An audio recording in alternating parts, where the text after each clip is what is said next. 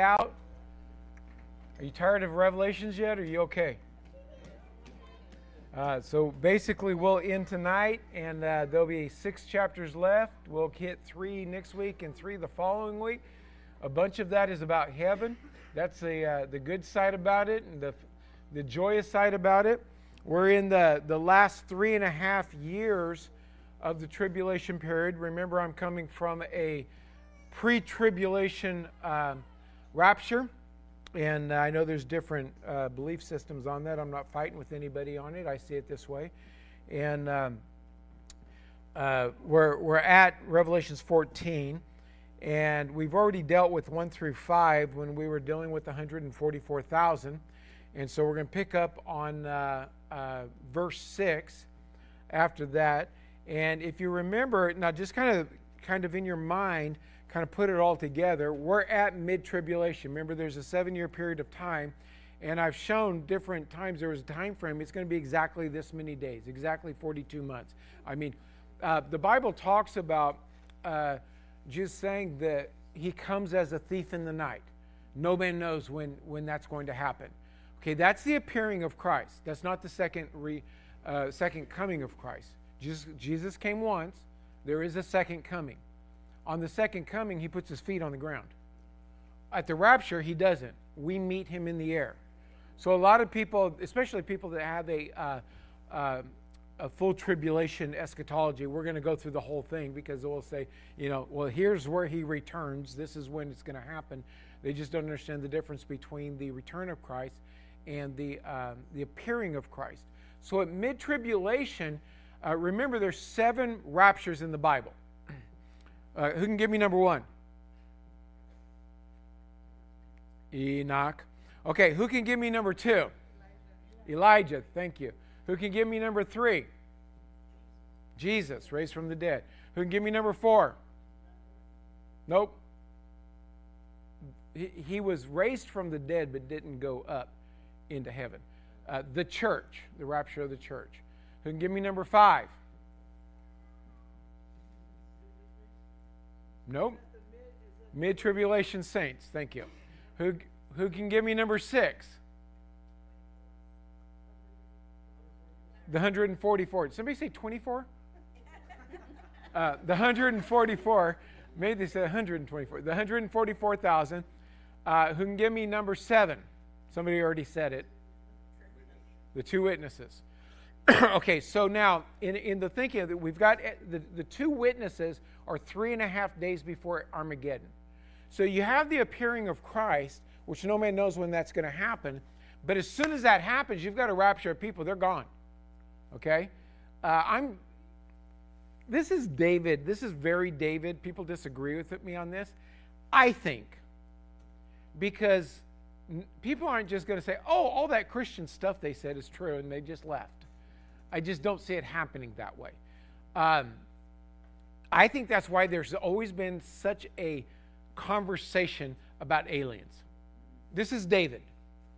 I think at the appearing of, of when the rapture of the church takes place, they got to make excuses. And it's, it's got to be something that's kind of gone on. And that's David. It's not Bible. God didn't tell me that. That's just David thinking. So don't go run off too much with that thought.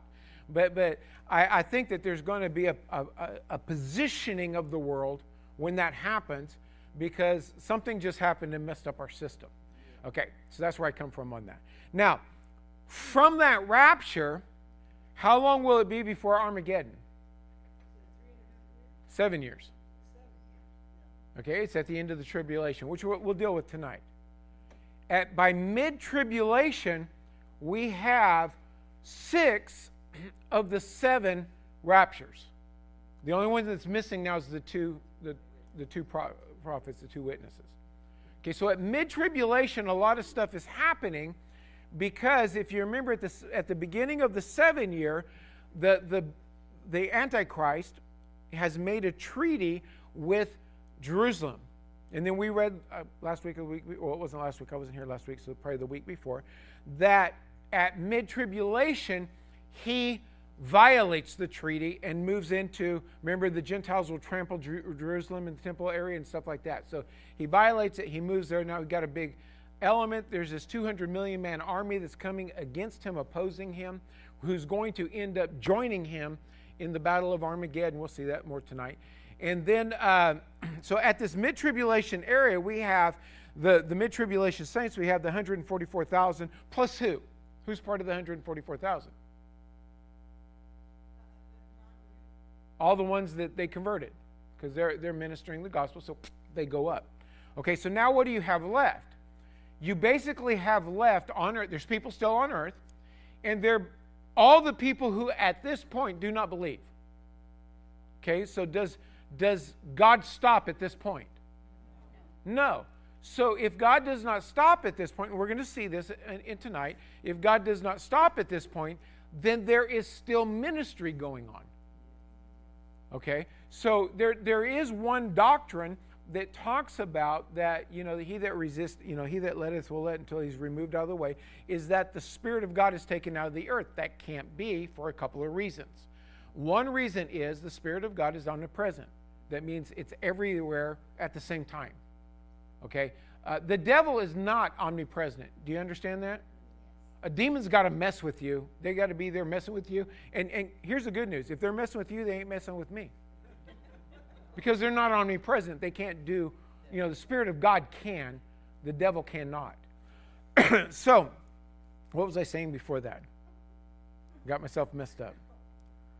Actually, I still got Ralph pictured in my mind. And uh, okay, so we got everybody going up. So, oh, the the reason for the the end time, you know, that the Spirit of God is removed. Uh, so the one reason is the Spirit of God is omnipresent, so you can't remove the Spirit of God from some place. Two, people are still getting born again, and we're going to see that. So, so if the Spirit of God was taken out, people can get born again. So there, there's ministry going on. So, uh, and in God, in His love, one of the things we're going to look at, because on the elements that we're in right now on Revelations, it's, there's a lot of stuff going on that's bad. But it's foretold, and God's love is there, and He's making ways of escape if people will take it. The interesting thing about me is the number of people that will not receive God no matter what. They're going to fight Him all the way. Now, you can look at everything that we talked about in Revelations and start wondering, oh man, this is horrible. Like, did, did I mention in any of these, like, you don't want to miss the rapture? Okay. Um, I thought I did. And so, uh, why would anybody, man, I don't, I don't know if I'm ready. I don't know. Why would we be in that position? wondering if, we're, if we could even live a life that's rapture ready. Anybody? There's a lot of people like that. They don't know if they're ready for the rapture. They don't know if they can be ready. They don't know if, you know, why. It's actually a very simple reason.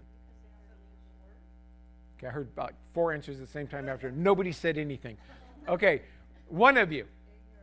Ignorance, okay. Deception. Okay, they don't believe in the power of Christ, things they establish.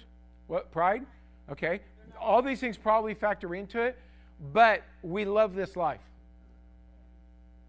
Why would anybody want to miss this or want to miss what God has? Because they love this more. It's actually very simple. Oh no, I, I, I don't love this life. I you know I'll, I'll I want to get out of here as fast as I can. No, you don't because what God's promised us is so great, you do everything you could to get inside of it. And we're not, you know, painting with a broad brush. We're not. So the thing that holds us from God is our love for this either this world, what it has. The Bible talks about the pride of life, the, the love of other things. What are those three things? I'm slipping it right now. Um, lust of the flesh, lust of the eyes, and pride of life. That all deals with me in this situation, this world, and liking something in it. Okay, we won't go there. Um, Revelations chapter 14. So we're starting at verse 6. And I saw another angel fly in the midst of heaven, having the everlasting gospel to preach unto them that dwell on the earth. Now, who at this point in the scripture, who dwells on the earth? I just told you. Everybody who did not make any of those raptures. What you have left, with the mid tribulation, the, the, the, the beast is manifesting. He violates his treaty with Israel.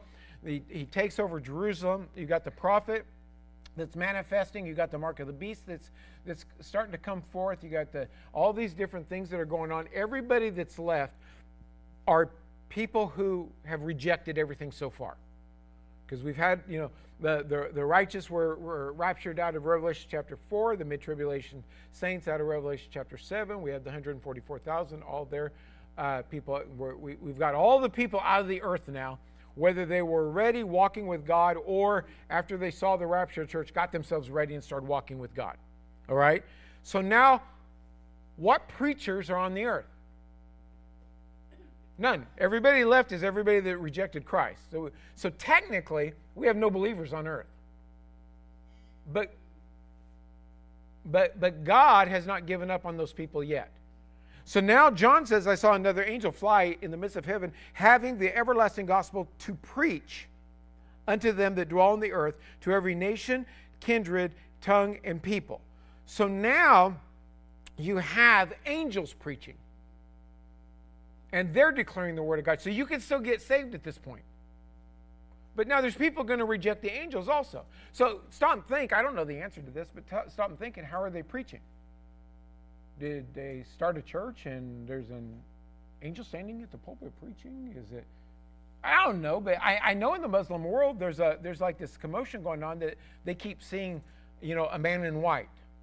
So is it a uh, and they're getting born again? Uh, in fact, the, the Garrisons, uh, I brought it up after they were telling the story about the man who was Muslim and he's just, you know, he beat his wife. He's, I think, an alcoholic or something like that. Had all these problems. He he wanted to change. He couldn't change. He's on his way to Mecca to make his pilgrimage and he's talking to God. God, if, if you're really there, show yourself. And he has this vision of the man of white. Remember the guy, he put his hand on his chest and it turned all of his, he's Arabic or some of some Arabic nation, so dark hair, black hair, uh, and it turned white. A man, he converts, sees Jesus, calls his wife, uh, kids, their whole family converts, and he starts preaching the gospel. Okay, well, that, that was an angel or something preaching the gospel. So, how is this going to happen? Not really sure, but angels are preaching the gospel uh, to them that dwell on earth, to every nation, to every kindred, to every tongue and people, saying with a loud voice. Now, here's the gospel that they're going to preach fear God, give glory to Him. Now, has the gospel changed? No. It's what you and I should do. For the hour of His judgment has come. Worship Him that made heaven and earth. Isn't that interesting? Do, you think that this school teaching is just science of uh, the Big Bang Theory? No, it's an Antichrist spirit. Because even in these last days, and you know, I mean, the last of the last days, you know, we're in the last three and a half years of the, you know, the earth as we know it. Uh, worship Him that made the heaven and the earth. Worship the Creator. And the sea and the fountains of the waters. You know, He created all of it. And there followed another angel. So you got this, this angel going out preaching, probably not just one, probably multiple angels. And there followed another angel saying, Babylon is fallen, is fallen, the great city. Now, Babylon has been gone a long time. Babylon is uh, in the current country, you know, the old Babylon of Nebuchadnezzar's day is where what we call Iraq today. In fact, I heard, I, I never verified it, but I heard that Saddam Hussein, when he was alive and president of Iraq, even said that he was like the incarnate of Nebuchadnezzar and uh, had tied himself back to that great Babylon and everything. But, but it, the angel says, we're at the end times now, Babylon has fallen, has fallen, the great city, because she made all nations drink of the wine of her wrath and of her fornication. So uh, Babylon has been gone a long time, and both Isaiah in chapter 13 and Jeremiah in chapter 50 puts into very clear it's not coming back. So they're not talking about the city of Babylon back in Nebuchadnezzar's day. Okay? But, but what is it? The, uh, at that time, it's the system of government that, that is on a, you know, not on the God side, but doing things to control people. It's the world system of government, commerce, and religion, uh, attempting to exercise influence and control over everything. Now, this is where, like Dr. Barkley was talking about AI. And, you know, there's a lot of things that we use AI in that, that is beneficial and stuff like that. But if you look at the powers to be and, and everything that's going on, they don't want you and I to think. Now, I, I I like stock market stuff and financial stuff. It's amazing the number of things that has come out. There's a lot of stock analysis, you know, evaluating charts, looking at P and E ratios, doing, you know, do, just doing a whole bunch of stuff, you know, fundamentals and technical analysis on stocks. But now everything is shifted to just let AI tell you what to do. It can anticipate and it can, but but the whole system is to get you and I not to think, you and I not to stand up you look at the 2020 shutdown and everything that went on, don't think, just do what we say. You go all the way back to when Obamacare was, uh, in fact, was it Nancy Pelosi that says, we have to pass it and then we'll read it. We, we, we don't need to know what's going on. Just, just trust us, everything is okay. And all this move in AI is to get you and I to just abandon everything and let somebody take care of us. It all falls into, if you study it out, it all falls into the Antichrist spirit. So, um, uh, it's, it's a system of government, but it's going to fall, it's going to collapse. The, the beast is not, he has an assignment, but he's not successful in his assignment. Everything he does, it never gets to the fullness of what he does. This is another reason why I, this is a Davidism, I don't believe that we will achieve a one world government like that they talk about. There's just too many factors within it for it to actually. Now, are they going to try? Absolutely. I think they're absolutely trying uh, a one world government, uh, a one world monetary system. Are they trying? I think they're absolutely trying. I don't think they'll succeed on that.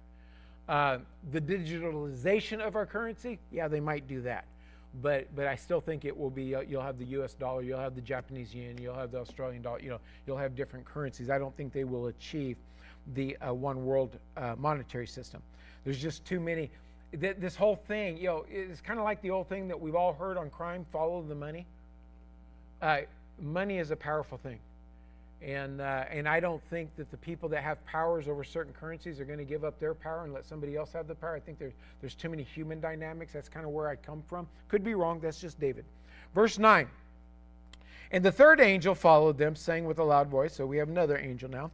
If any man worship the beast and his image, and receive his mark in his forehead or in his hand, the same shall drink of the wine uh, of the wrath of God, which is poured out uh, without mixture into the, or, or like, uh, uh you got like amplified?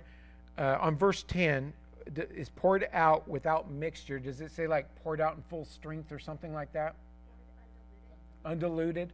Okay. It, it, it's, we're hitting full force now, is what it's saying into the cup of his indignation, and he shall be tormented with fire and brimstone in the presence of the holy angels and in the presence of the Lamb. So here we see uh, that there's still a choice, but once you receive the mark of the beast, you've sealed your doom. You, you, you've established where you're going at that point. So now we have to stop.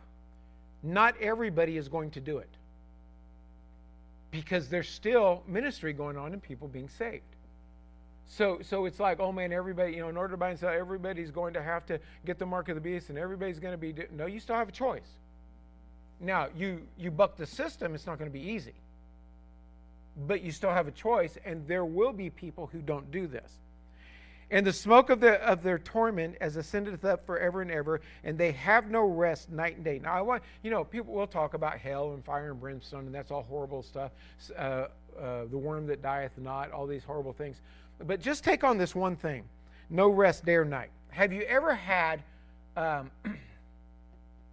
not incognito, um, what, what was that? Insomnia. insomnia. You ever had insomnia for like a period of time? and you can't relax or rest, that statement of feeling or that that element of feeling that you're in that you just you just you feel like you got to do something to relax to rest and you just can't do it can you imagine that state forever and ever no rest day or night who worship the beast in his image and whosoever re- receiveth the mark of his name so one of the torments is you will never have rest. You will be in that state. I'm sure it would even be worse than what we feel in, on insomnia. I remember one time uh, I went 63 hours without sleep, and it wasn't intentional. I can't sleep on planes. And uh, I got up. Uh, we'd spent the night in uh, around uh, Valencia. Drove, got up early, drove to LAX from there, got on a plane, flew to Thailand, uh, landed in Bangkok like at 10 or 11 o'clock at night. The flight to Chiang Mai was like at 5 o'clock the next morning. We stayed up all night. We got to Chiang Mai. Uh, we were supposed to have that day off, but things got shifted and uh, they took us to dinner, took us around the city. Then somebody called and wanted us to go up to this mountain village. Then we, uh, so we drove. It was like two or three hours to this place, and then we got in the back of four-wheel drives and went into a very remote area of uh, Thailand, which was uh, uh, 23 kilometers. Sergey, how far is that in miles or something? 23 kilometers. How many? 15. So we went about 15 miles in a four-wheel drive on a dirt road we were in the back of a um, uh, pickup truck, and I literally I was fighting, thinking if I just jumped out of the truck right now, I could lay down and go to sleep. And I had to keep. I mean, I was like delusional, you know, in these thoughts and having a hard time keeping my head on straight. We finally got to the place. It was in the middle of the night, and they said, "Okay, you can go to sleep now." I couldn't sleep just so wound, you know, you would think you'd lay your head on the pillow and you'd be gone for like the next 12 hours couldn't sleep. I mean, you're just in that state of horribleness. And he says it's going to, that's one of the elements of hell that's going to be so bad. And it never ends. Well, when it never ends, how long does it go? But really, how long is forever? Did I ever mention you, you, you don't want to miss the rapture? All right, verse 12. Here is the patience of the saints. Here are they that keep the commandments of God and the faith of Jesus, referring to those that are that are not in this place or in heaven. And I heard a voice from heaven, verse 13, saying unto me, Write, blessed are the dead which die in the Lord from henceforth. Yea, saith the Spirit, that they may rest from their labors and their works do follow them. So number one, we do we have works that follow us? Well, I mean personally. If I die right now, is there anything that I've laid that will continue working and doing ministry with me not being here? Legacy, okay. Churches we've started around the world. So you got to look at your life. What are you doing that will live longer than you?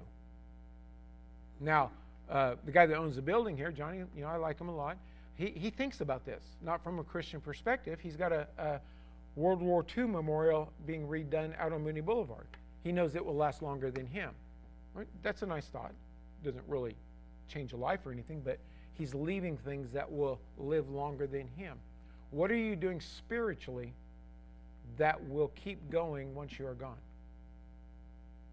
And uh, but blessed are they that uh, blessed are the dead which die in the Lord from henceforth. So we come to a time here where, you know, you're blessed if you die. But have works that keep working. Verse 14. All right. And I looked, and behold, a white cloud, and upon the cloud one sat like unto the Son of Man, having on his head a golden crown, and in his hand a sharp sickle. Now, a, a sickle is an instrument of what? Harvest. Okay, so there's a harvest that's about to take place. Now remember where we're at in the time frame. We're in the three and a half years. We're after all the, the resurrections that uh, you know the uh, resurrections that took place. And another angel came out of the temple, that's the temple of you know God in heaven, crying with a loud voice to him that sat on the cloud, Thrust in thy sickle and reap, for this time is come for thee to reap, for the harvest of the earth is ripe. Okay? So there's a harvest that's taking place here. Verse 16. And he that sat on the cloud thrust in his sickle on earth, and the earth was reaped. Okay, so now, okay, we, you know, it's easy to think that we're tying back to something, but let's see what else is coming and tie it all together and, and remember where we're at. And another angel came out of the temple, which is in heaven, he also having a sharp sickle. And another angel came out from the altar, which had power over fire, and cried with a loud voice, or cried with, cried with a loud cry to him that had the sharp sickle. It's another harvest, saying, Thrust in thy sharp sickle and gather the clusters of the vine of the earth, for her grapes are fully ripe. And the angel thrust his sickle into the earth and gathered the vine of the earth and cast it into a great winepress of the wrath of God. So now this harvest, now we, we just had a harvest that was of angels. And Now we have a harvest, uh, not, not a harvest of angels. The angels were harvesting a group of people that were set apart to God. And now we have a harvest that, uh, that are, are harvested for the wrath of God. So, so if you think we're down here, down at the end of the, the three and a half year period, and remember, angels are ministering. So you got born again people now that are ready for God.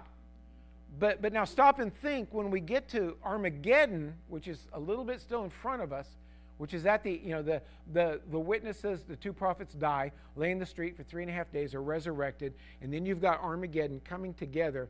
Now, after Armageddon, we're going to move into what's called the millennial reign of Christ. You have to have people for that. So, so this, this harvest of people born again are not going to be resurrected up into heaven because you have to have people on the earth that's going to move into this next phase. So are, are you, you tracking with me? Okay. So verse 19, and the angel thrust in his sickle into the earth and gathered the vine of the earth, cast it into the great winepress of the wrath of God. Now remember the phrase, the great winepress of the wrath of God. We're going to hit on that in just a minute. And the winepress was trodden without the city. Now, a winepress you put grapes like in a wine press, and then they, they trodden them, they step on them, they smash them out to make the wine. Okay? But, but here it's not talking about grapes as in the fruit or wine as in the liquid. It's talking about people and, and what's going on. The wine press was trodden without, the city and the blood came out of the winepress, even unto the horse's bridle, a space of a thousand and six hundred furlongs. Now, theologians, people that research these kind of weird phrases, they say that's somewhere between like 184 and 187 square miles in there. So big place, okay? And the blood comes up to the, the horse's bridle. Now, how, about how many feet is that? Three feet? Four feet? Four, four and a half feet. So you've got 180 something miles, four and a half feet deep of blood.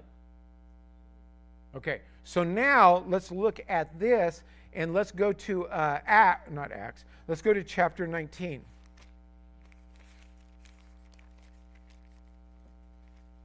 Chapter 19, verse 14. And the armies which were in heaven. Now, who's the army in heaven? Huh? Okay, let's read. And the armies which were in heaven followed him upon white horses clothed in fine linen, white and clean. Who's who? What? The redeemed, the, the chapter four saints. That's who's coming back with Jesus at the Battle of Armageddon. Okay, now remember, Jesus in Matthew chapter 24 said that, uh, talking about the end times, is that it would be as the days of Noah. What happened with Noah? You had the wrath of God released on the earth, you had an ark that raised with the water, it was on the water, and then it descended back to the earth after the water. You have the rapture of the church that's in heaven during the tribulation, the wrath of God, and then comes back to the earth. And here we see coming back to the earth. Out of his mouth, uh, wait a minute, what verse am I on? 14. And the armies which were in heaven followed him upon white horses, clothed in fine linen, white and clean. And out of his, that would be Jesus, his mouth goes a sharp two-edged, uh, goeth a sharp sword, that with it he should smite the nations, and he shall rule them with a rod of iron, and he treadeth the winepress of the fierceness and wrath of Almighty God.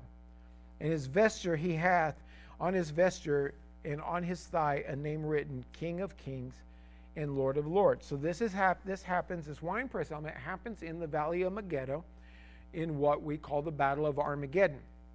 Jesus standing on the, the Mount of Olives with his army, the redeemed, Revelations chapter 4. How, how did the Revelations chapter 4 get where they were? They were raptured because why? They were ready. They had robes of righteousness without spot or wrinkles. That means they got over their anger issues, they got over their addictions, they got out of sin. They were qualified. Because, see, there was a whole nother group in Revelation chapter 7 that had to wash their robes of righteousness. Now, they, they, they knew Jesus, they had robes of righteousness, but they were not in that rapture. So they cleaned them and they took, went up mid tribulation. So the ones that came back with him here, that's like his army, did I ever say, you don't want to miss the rapture? Because it means something. Because we have all these Christians that, well, because of grace, we're all going to heaven. We're all going to the rapture church. Can't wait for Jesus to come, come back. Hallelujah, hallelujah. Praise the Lord. I'll just go live the way I want to live. It doesn't really matter because of grace. God just loves me and everything's going to be okay. But when you get to the Bible, you can't support that doctrine. Go ahead. Uh, you got a microphone? Uh, Karina, back in the sound booth. Like we don't know where she's at.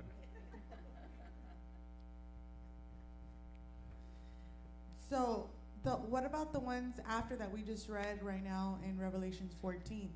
Um, will they not have robes, or will they also wash robes, or what do you think? Well, there, there's a very big distinction on us pre-rapture, on all, all yeah. peoples of the earth. Okay, we see different classifications and we see different rewards.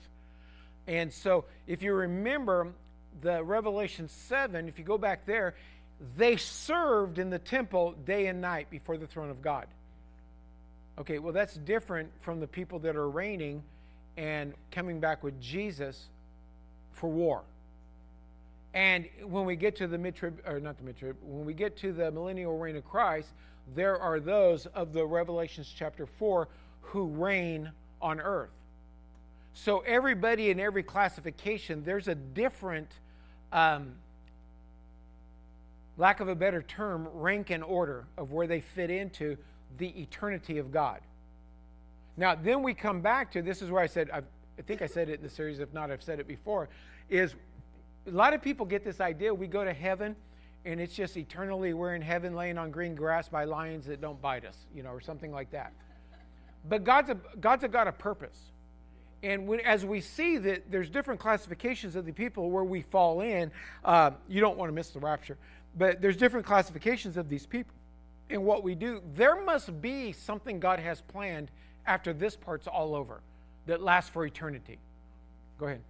Because Emmanuel asked earlier, he's in the back now, but about free will in heaven. Um, obviously, we're not going to be robots either, but how would that look like? Well, I think it would look like what God wants it to look like here. Like pre, let, let me think of some scriptures here that might clarify it. You have been bought with a price. Your life is not your own. So now we let's factor in free will. Where does free will come in to you have been bought with a price, your life is not your own? There's no free will. Now, we take that as a negative statement. Well, what am I? You use the word robot. What am I supposed to be? A robot? No, God doesn't want robots. God has so much more than what we could ever produce on ourselves. We should look at it and want it. And I would think that people that are in heaven, uh, two categories ones that got in by the skin of their teeth are just thankful they're not eternally in hell and are cool with whatever's going on and then those that that gave their lives here and i don't mean gave their life in the sense that they died for like physically died but they they gave their life in service to god making god first understood the benefits and blessings of walking with god and they're just joyous for being in that blessings of god. Uh, come over here nick uh, the list.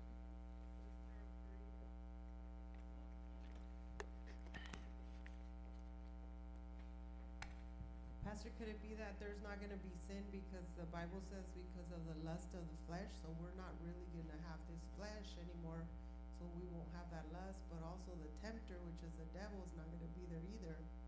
So yeah, interesting thing about the, the devil because when you get into the millennial reign of Christ and we start talking about that, he's bound for a thousand years. There's no evil present, you know, trying to move us and stuff like that. When he's released in a very short season, he pulls together an army of people that want to follow him. Now, does that tie back into the lust of the flesh? I would think so. It would, because those are one of the three things that we battle with now. But now, if we move it back over into heaven, uh, the redeemed, the Revelation chapter 4, they died to self back here on earth. So I don't think that's going to be an issue for them. Uh, The uh, could there be another insurrection like say Lucifer rising up and a third of the angels? I don't know. It happened once. Could it happen again? I don't see. I mean, I don't see any evidence of it in the Bible. But could it? How did those angels get in heaven? Well, God created them. Okay, but why? I mean, was He just sitting around saying, "Make another angel, make another angel"? I mean, without purpose. So there's there's things that we don't know, and could that ever happen? It's things I've thought about myself because I know David, and it's like, man, I'd sure hate to make it all the way into the rapture, get into heaven, and then mess things up and get kicked out. Uh, you know, you just thinking about yourself and you know how you respond to things. I don't know the answer to that, uh, but I would think that especially the Revelation chapter four saints who died to to self in this to be ready for a Savior, they've already worked it out. They, they want this and want to be in. It's like the beginning statement. Why would we ever even think that, man, I don't even know if I could do it? Well, that just boils down to I love something here more than I love Him. Because once I love Him, I'm going to do things that align with Him. Does that make sense? And you, are going to have to, like, because I didn't think about saying, well, this is David, this is Bible because a lot of that was David and how I like rationalize it. Any other questions? Okay, Arlie? He's got a mic. Does the scriptures uh, spell out what happens when Satan's released for just a short time? Yeah, we'll get to that. Like there are several, thousands or whatever, people that choose to follow him? I yeah, it doesn't give a specific out? number, but it says a great multitude. So it, it's not like, and, and how many people are there at that point? I don't know. I mean, a thousand years, you got to have births and stuff like that. So I'm sure it's a growing population. Uh, but it's a but when they enter into the millennial reign of Christ, it's a lot less population than there is right now because a lot of people died during the seven-year tribulation, and a lot of people were taken out. And so, uh, so it starts off at a lower population. What is it at the end? I don't know. But he pulls together a great multitude, and then you have the the um, uh, the battle of Gog and Magog, and we'll get to that. Uh, it's probably the second. I don't know. It might be next week. All right. So um, let's see here. Where where did I stop at? Verse sixteen of chapter fifteen. Nine, oh. No, yeah. Okay. We're in chapter, okay, so we're at the end of chapter 14. All right, and uh, okay, and so we dealt with that, the 100 uh, or the uh, 1,600 furlongs, approximately 180, mid 180 square miles. Verse 15, the seven last plagues. So now we're, we're getting, these, these plagues are like really bad. All the stuff that's going on, we haven't got to the end yet. And, uh, but now we're getting into the end. And I saw another sign in heaven, great and marvelous, seven angels having the seven last plagues, for in them is filled up the wrath of God. Or, uh, Marissa, can you read really loud verse 1 of chapter 15 out of the Amplified?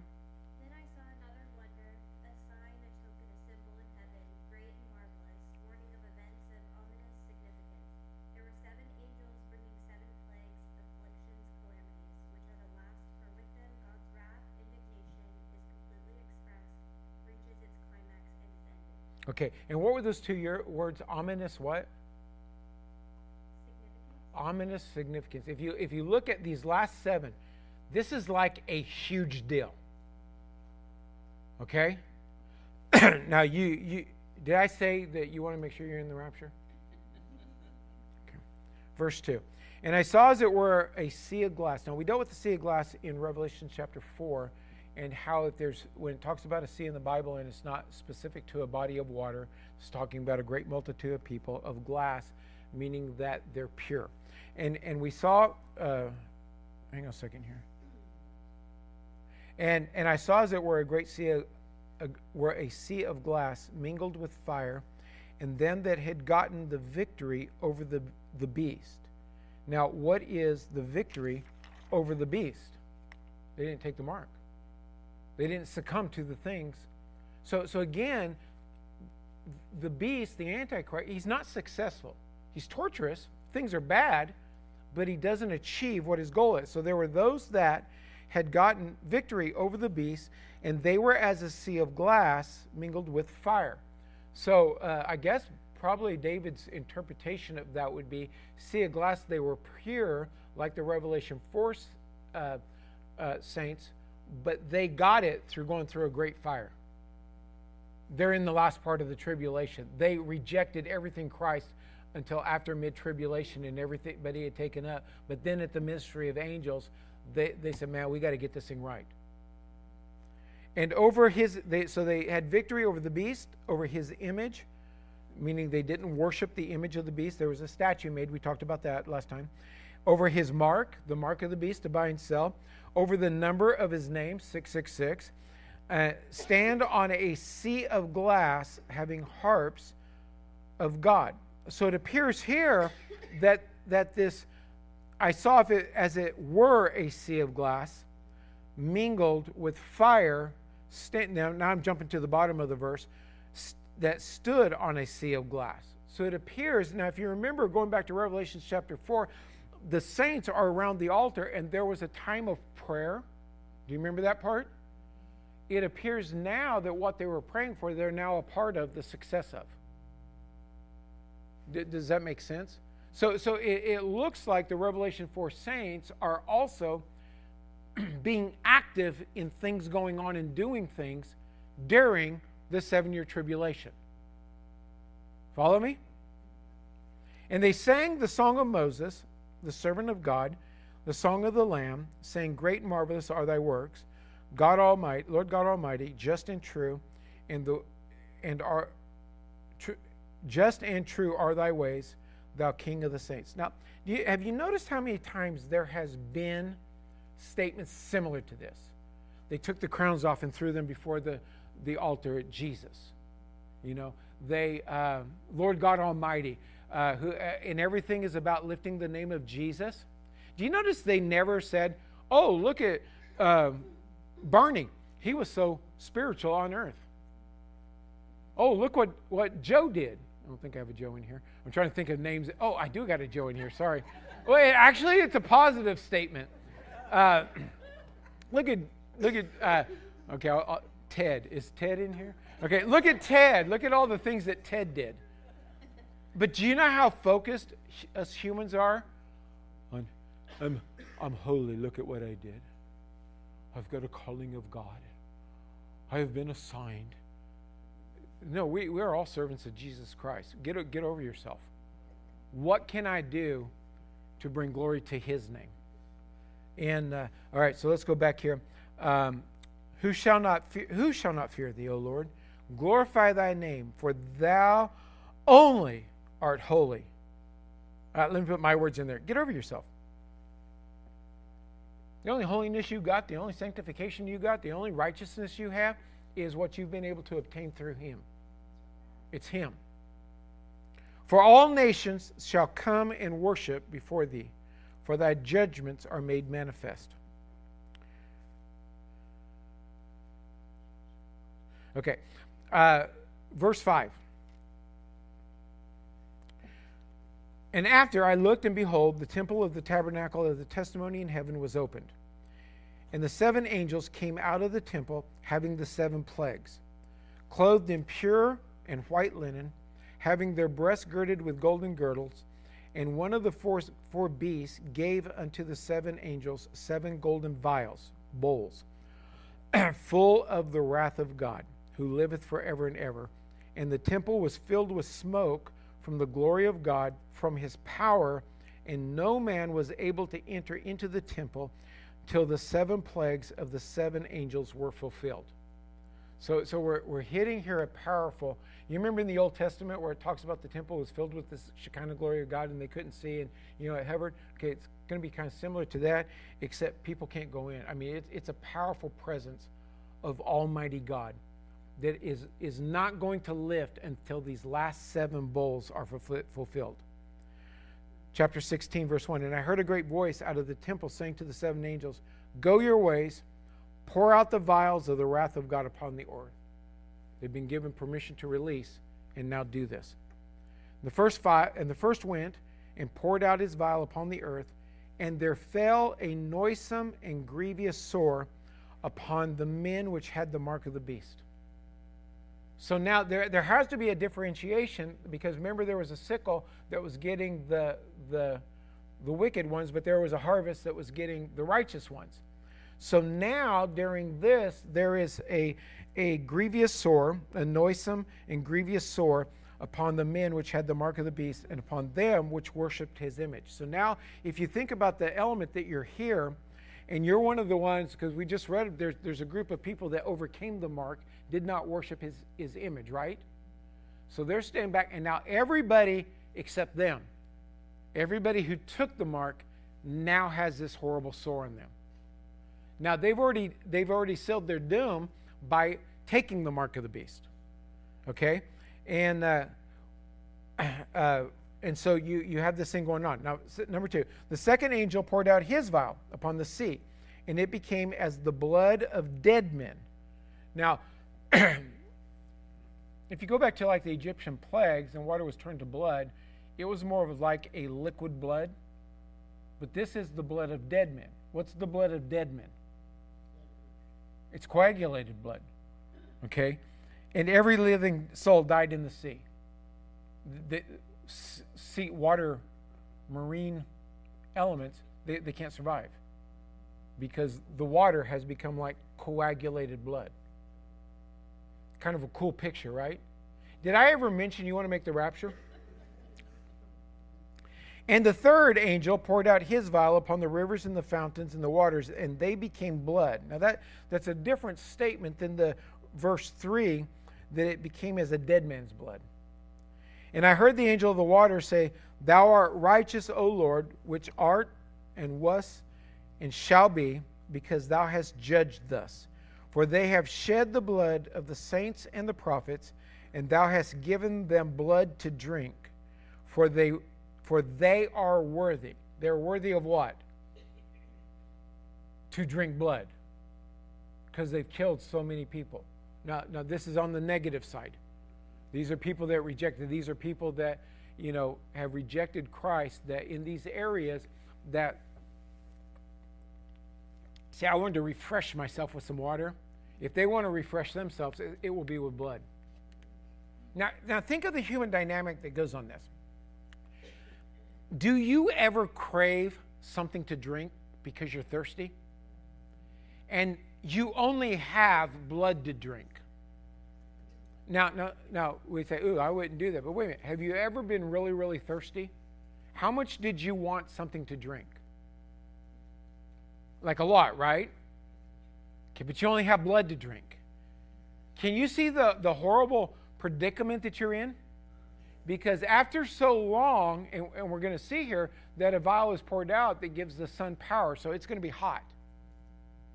Now, how much more do you want something to drink when you're hot? But here, have a bottle of blood. See, it, you, do you see the torment? It's, it's like the torment of no rest. There's nothing I can do to resolve this matter. And and did I mention? Never mind. Okay, for thou art worthy, for they are worthy to have this happen to them. And I heard another out of the altar say, verse 7, even so, Lord God Almighty, true and righteous are their judgments. So this is a true and righteous judgment. Most people would disagree with that because it's horrible. But he says you're worthy. The whole principle of the, the, the elements of God is you're going to reap what you sow. So now it's a righteous judgment because all they're doing is reaping what they sowed. What, what on earth are we so hungry for? It's really a it, it's really a bizarre thought. Either we don't believe that God is actually going to do what he said he's going to do, which it is hard to believe because, you know, there's probably a difference in the mentality of Americans and Israelis. Uh, just thinking about the dynamics of, of life on earth. So there's probably not in Israel, you know, somebody that lives in Israel, there's probably not a single person that does not understand war and its effects. because bombs go off there all the, their, their whole existence. So I don't care if they're seven years old or 70 years old, they, they know of people who have died, who have been part of a terrorist attack, that a bomb went off and killed them, and they have, a, they have an understanding of what goes on with war. Most Americans don't know that because, like me, I've never been in the military. I've never been in war. I've read about it and say, oh, that's horrible, but it's always been across the ocean. Or even when, the, like the attacks of 9 11, it was across the United States. New York's pretty far away. So it's hard to believe, to realize that these things can happen. Now, people say, well, why would a loving God allow these things to happen? A loving God tells you how to escape it, which is what he's doing on several elements. His system is a system of seed time and harvest. We are going to reap what we sow. And if we live our lives unto ourselves, uh, in fact, book of Galatians, that uh, he which sows to the Spirit shall of the Spirit reap life, and he that sows to the flesh shall of the flesh reaps corruption. I mean, God's very open about the system. It's man that has goofed it up and said, well, because of grace, nothing's going to happen to you. He died for all, so all are saved. But then, why would this book even be in the Bible if that was even true? All scripture is profitable. That's Genesis 1 1 to Revelations, what is it, 22 21, something like that. Because it's all in sync and it's all God's plan. And sin came into the earth, and now we have a choice whether we're going to choose sin or whether we're going to choose what God said.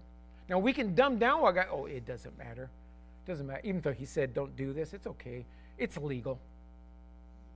Everybody's doing it. But God said, don't.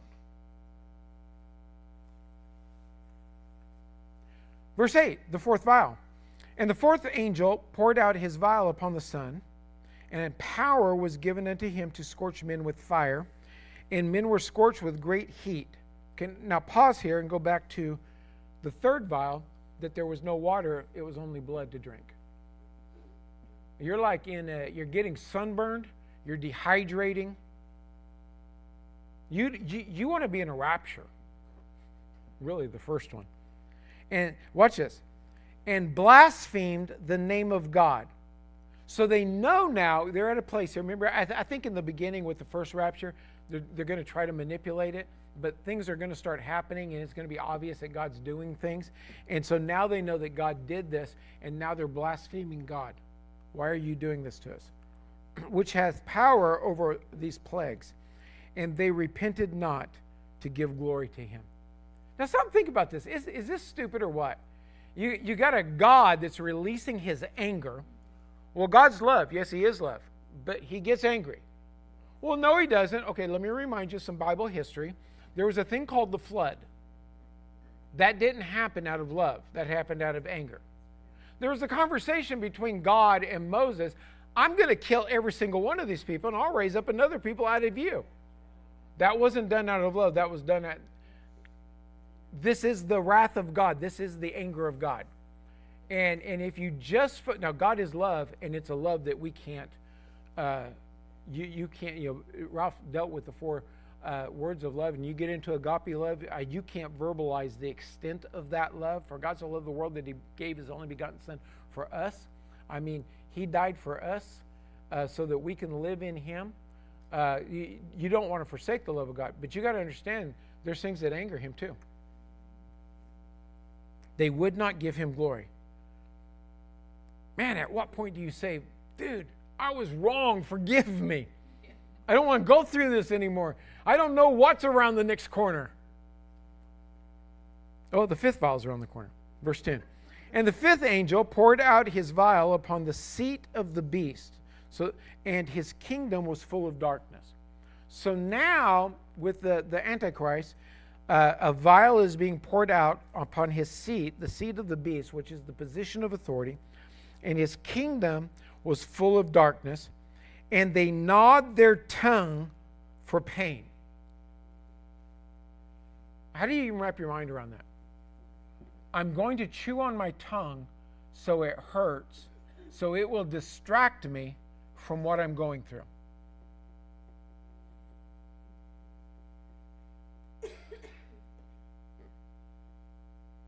I heard somebody one time, I read the article about somebody I don't have tattoos, but I hear it's painful to get a tattoo. And this person had tattoos, and somebody was asking them, Why'd you get tattoos?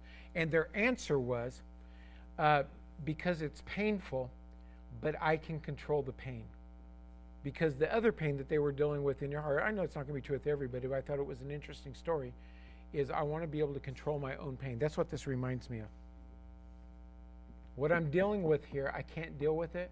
So I'm going to chew, I'm going to gnash on my tongue, gnaw on my tongue for pain. And my other response to that, you know, I'm being the person chewing on my tongue. My other response to that is verse 11 and blasphemed the God of heaven because their pains and their sores and repented not for their deeds. You said, Ralph, didn't you say something along this line? On, um, it's either you or Andrew. But when you were saying it, because I know I was going to be reading this scripture, it's like, I can't remember what you guys said, one of you guys said. But it went right along with this on not recognizing where we're at. Man, what, what is the state of your life when it's gotten so bad that you're chewing your tongue for pain and you still won't repent? How, how, how, do you even get to that place other than by deception? And this is what I talk a lot about on the deception of the world. I think when you guys talked about deception too, that the, uh, the deception of the world, we can't see it, and yet we still won't say, Lord, save me. You think this is going to be an easy time? It's going to be a horrible time. Some people will make it, though. They repented not for their deeds. In the sixth vial, the angel poured out of his vial upon the great river Euphrates. And um, upon the great river Euphrates, and the water thereof was dried up. Why? That the way of the kings of the east, that's that 200 million man army that we were talking about, that the way of the kings of the east might be prepared. And I saw, well, before we get there, so now this river dries up so they can pass through this river. They're coming against the Antichrist, but they've got them being enemies, they've got a greater enemy, Jesus. So they turn and join forces, and this is where they come into together at the Battle of Armageddon to fight against God, and where we read in chapter 19 about how God wipes them all out and the blood flows to, you know, like four and a half feet up to the, the bridle of a horse for some 180 something thousand square miles. What verse was I on? I lost my place. 13. Okay. And I saw and I saw three unclean spirits like frogs come out of the mouth of the dragon. Remember the dragon was Satan. And out of the mouth of the beast, that's the man of sin and out of the mouth of the false prophet. That's his prophet. For they are the spirits of devils working miracles, which go forth unto the kings of the earth and of the whole world to gather them to the battle of that great day of God Almighty. This is the battle of Armageddon again. So they go out. So, so demon. No, no. um, I know what it was. Playbook if you look at this part as the playbook, that's what I was remembering that you were talking about.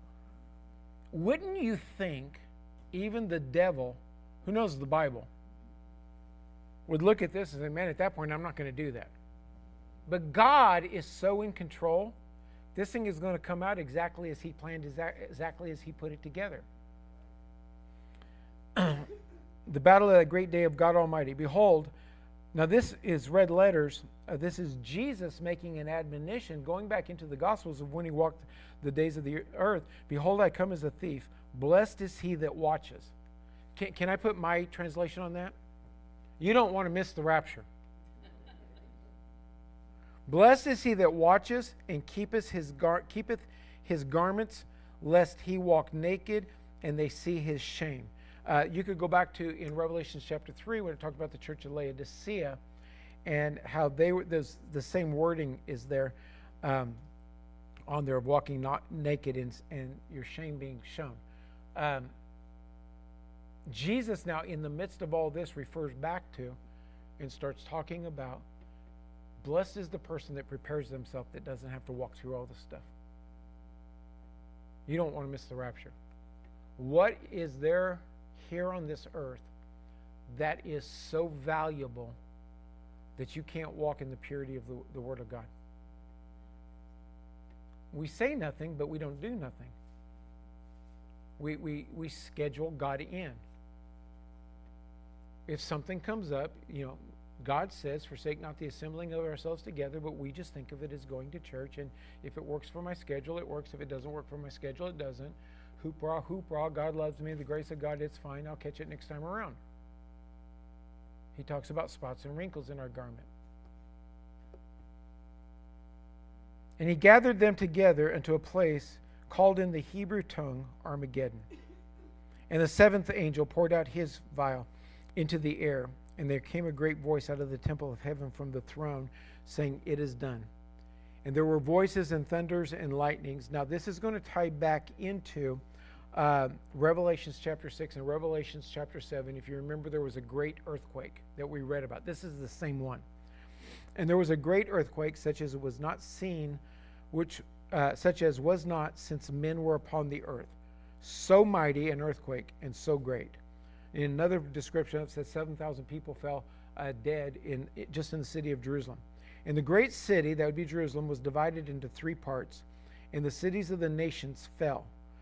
And great Babylon, that system, that governmental, economic, religious system, came in remembrance before God to give unto her the cup of the wine of the fierceness of his wrath. wrath. And to every island fled away. Islands disappeared. And the mountains were not found. Mountains disappeared. This is a big earthquake. And there fell upon men a great hail out of heaven, every stone about the weight of a talent. Now, I read up on some people that made like analyses and research this out. They, they, it came up with they they said that the size of this these hail balls were like 113 pounds. They're, they're like that would like hurt if it hit you, right? Yeah, that's what I was thinking. Watch this. This is all going on. This this earthquake's going on. These hail stones are falling out of the sky. And what did they do? They blasphemed God because of the plague of the hail, for the plague thereof was exceeding great. And we'll stop right there and pick up on 17 next time. And um, uh, I don't know if I didn't mention it. You don't want to miss the rapture. It cost to be in the rapture, not not money. It cost life. It's a it's a it's a fundamental shift in life where God becomes first, and He's our Lord. That means Lord means actually supreme in authority. That means He tells us what to do. That falls in line with my life is not my own. I was bought with a price. So, well, what about me? What about what I want? Uh, actually, God wants better for you than what you want. I'd give up what you want and go after what He wants for you. It's going to be a big deal. Uh, bring a, a, mic up here to Simone. And uh, it's going to be a big deal. And, and those that miss it, especially those that miss it after the uh, 144,000 uh, ministry, uh, you're going to walk through some great stuff. Go ahead. We talk about uh, World War III. Where is that? When is it happening? Well, I don't know that there's a World War III in the Bible that specifically mentions World War III. I've heard people talk about the something war of one of the old prophets. And um, so maybe that is a World War III. Maybe it's not. I, I, I really don't know the answer to that. Um, I think there's, the, in Matthew chapter 24, it says there's going to be wars and rumors of wars. I think the rest of our existence here on earth, we're going to be hearing about wars.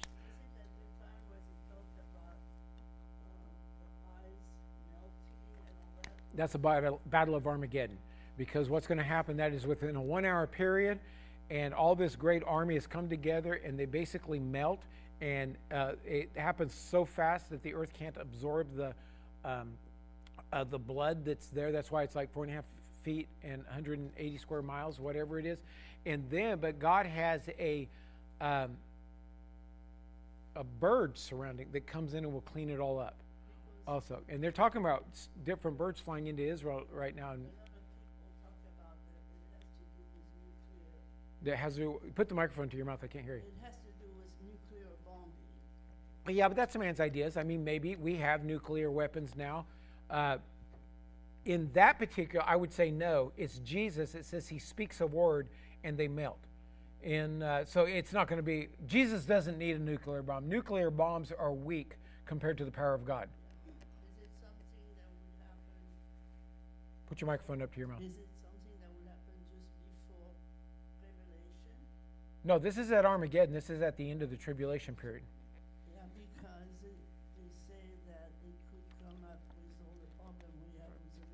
But I, I'm sure that when you say they're saying, it's people on news, it's talking heads, and it's a multitude of preachers, and you get a multitude of different answers from people. So I don't know where they come from, what study. Now, I've said it several times on I'm teaching what I believe on eschatologies, and there's other people that teaches other things, and I'm cool with that.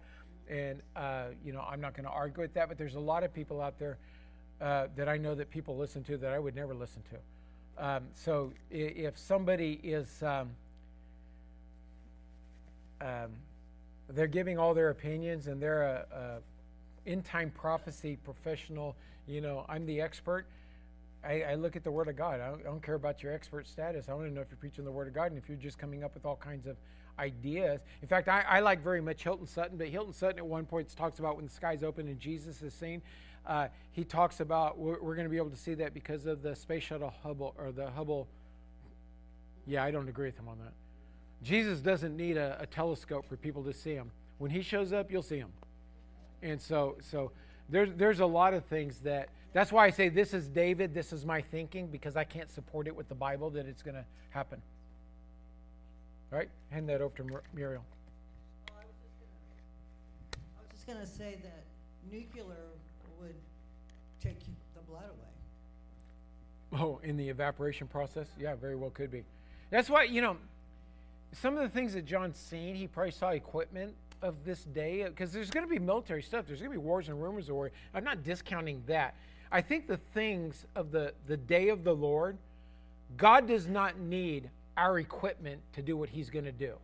He, he's on a, a sphere of his own that if God wanted everybody in the earth to see him right now, he could just pull the curtain back and, and everybody, whether you're in India or California or, or Japan, everybody would see him at the exact same time, even though there's a globe and you can't, because God's just that big. So, so I, that's where I start getting iffy that in order for God to do this, we could see how this would work now. Now, you can see how we're leading up to controlling commerce, controlling foods. Uh, the AI thing of wanting people not to think what to do. They're, they're trying to modify the foods and tell you what you can eat. There's this plan to get rid of that we don't eat uh, meat, you know, because cows fart and it's messing up the atmosphere and we're going to, uh, you know, we're going to melt and we got to preserve our lifestyle. Sorry, Tiff. And uh, I'm, I'm getting the Tiff eye right now. And uh, hey, did you, did you hear him? Mine was not near an Andrewism, okay? Let's all stand. all right, any other questions? Yes, Karina's got one. Let's hear her.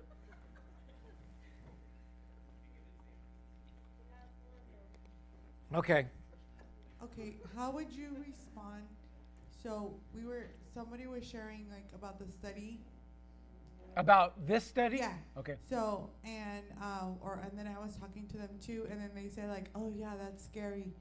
I don't I don't like it, and I'm like, well, it's not scary if you're walking right with God. Like this is just informative, so you know, right? Mhm. They're like, yeah, but when you're not, and I'm like, yeah, that's why you need to walk with God, right? How do you respond to that? Because the same thing he kept saying to me was like, yeah, but when you're not walking with God, it's scary. I'm like, I know, so you need to get right with God. Well, that's basically what it comes back to what I was saying. The only and there's a real struggle there. I'm not diminishing that or or knocking people because we've all walked not worthy of God. Why do we do that? Because there's something here that we love. And and people and, and don't get me wrong when I say there's something here that we love, like it's a great thing. There's people who love their victimization. They love the tragedy they're walking through.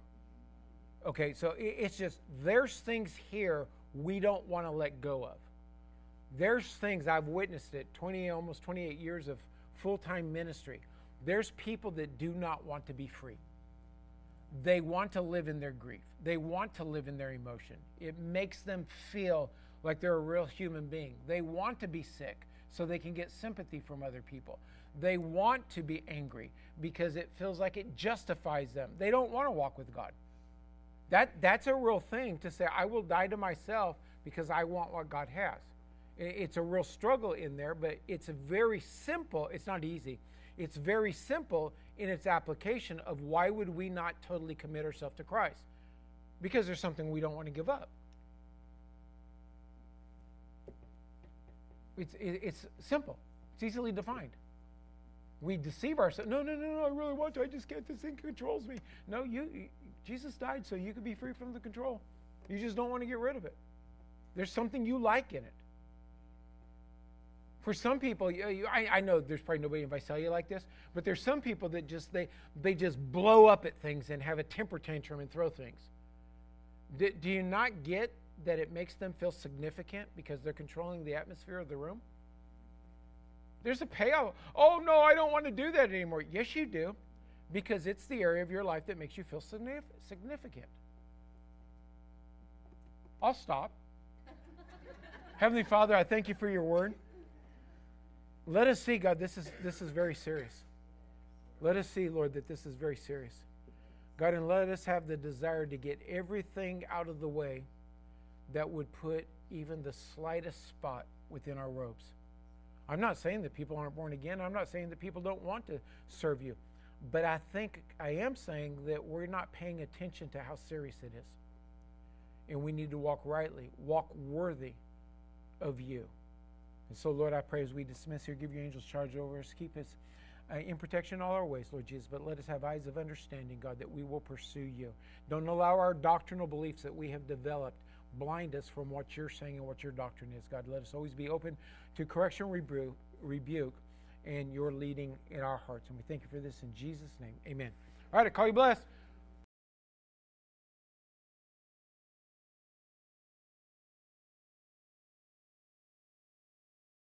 I just wonder, it came up in my thought based on the song we just sang.